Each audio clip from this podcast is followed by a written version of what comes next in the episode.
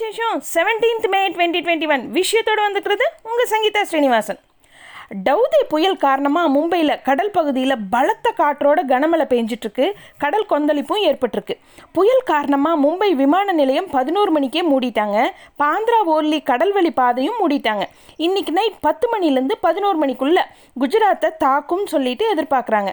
அப்போது மணிக்கு நூற்றறுபத்தஞ்சு கிலோமீட்டர் வேகத்தில் பலத்த காற்று வீசும்னு சொல்லிட்டும் எதிர்பார்க்குறாங்க.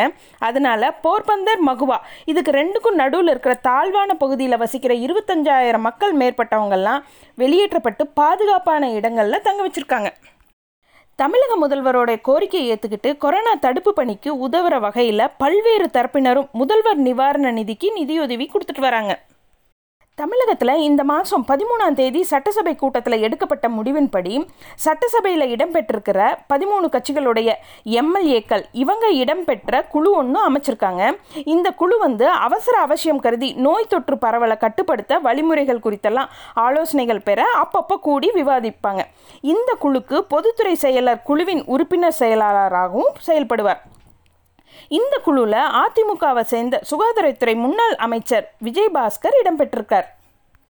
இந்தியாவில் இருக்கிற மருந்து நிறுவனங்கள்கிட்டருந்து தடுப்பூசி கிடைக்கிறது தாமதம் ஆகுங்கிறதுனால முதல்வர் ஸ்டாலின் அவர் வந்துட்டு அஞ்சு கோடி டோஸ் மருந்துகளை வாங்க உலகளாவிய டெண்டர் விட உத்தரவு போட்டார். அதன்படி மருந்துகளை வாங்க டெண்டர் விட்டிருக்காங்க.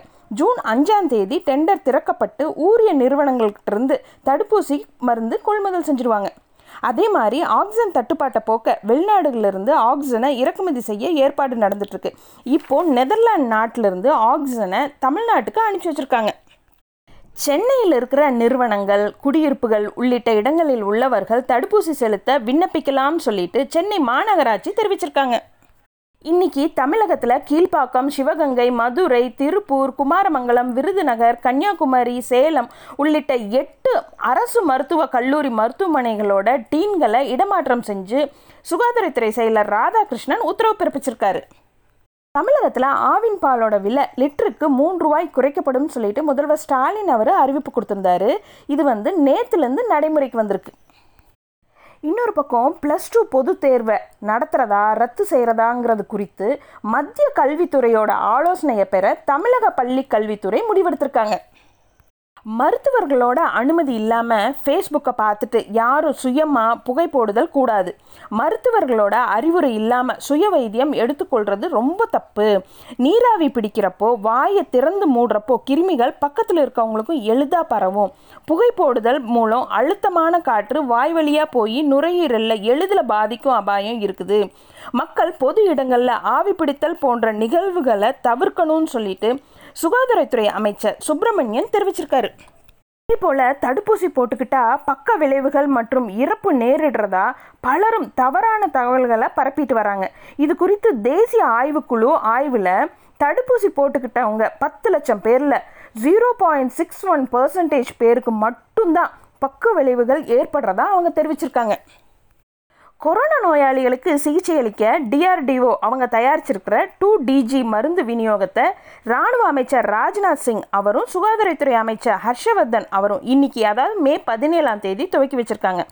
இந்த மருந்து கொரோனா வைரஸோட வளர்ச்சியை தடுக்கிறதாவும் உயிர் பலியும் வெகுவாக குறையிறதோட ஆக்சிஜன் தேவையும் குறையும் சொல்லிட்டு இந்திய மருந்து கட்டுப்பாட்டு அமைப்பு தெரிவிச்சிருக்காங்க.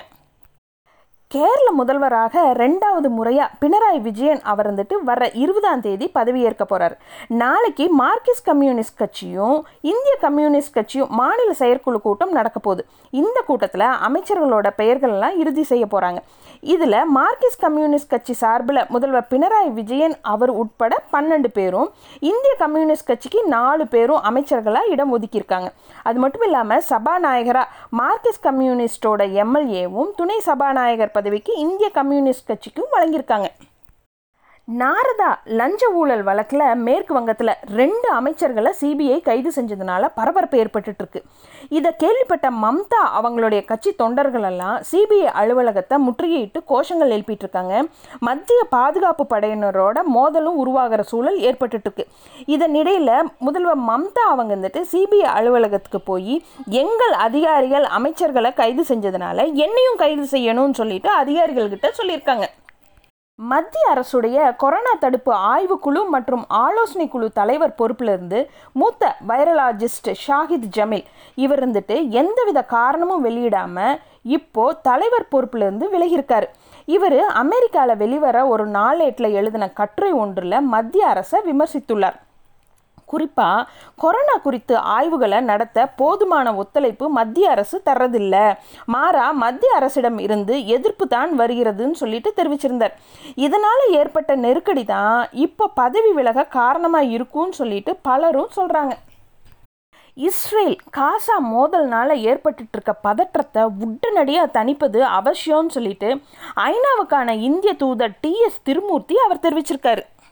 சின்ன இன்ட்ரெஸ்டிங்க அதாவது இமயமலையில் பத்ரிநாத் கேதார்நாத் கங்கோத்ரி யமுனோத்ரி இந்த கோவில்லாம் அமைஞ்சிட்ருக்கு. கோடை காலத்தில் மட்டுமே இந்த நான்கு கோவிலும் திறப்பாங்க. குளிர்காலம் துவங்கினதும் கோவிலை மூடிடுவாங்க.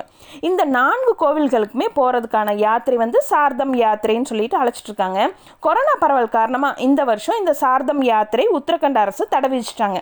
இந்த கோடை காலம் துவங்கினதுனால யமுனோத்ரி கோவில் பதினாலாம் தேதியும் கங்கோத்ரி கோவில் பதினஞ்சாம் தேதியும் கேதார்நாத் கோவில் இன்னைக்கு வரைக்கும் நட திறந்திருக்காங்க. பத்ரிநாத் கோவில் வந்து நாளைக்கு நட திறக்க போகிறாங்க ஆனால் கோவில்களில் வழிபட பக்தர்களுக்கு அனுமதி வழங்கப்படல. இது மாதிரி இன்னும் நிறைய விஷயங்களோட நாளைக்கு night sharply at nine o'clock உங்கள் மீட் பண்ணுறேன் குட் நைட்.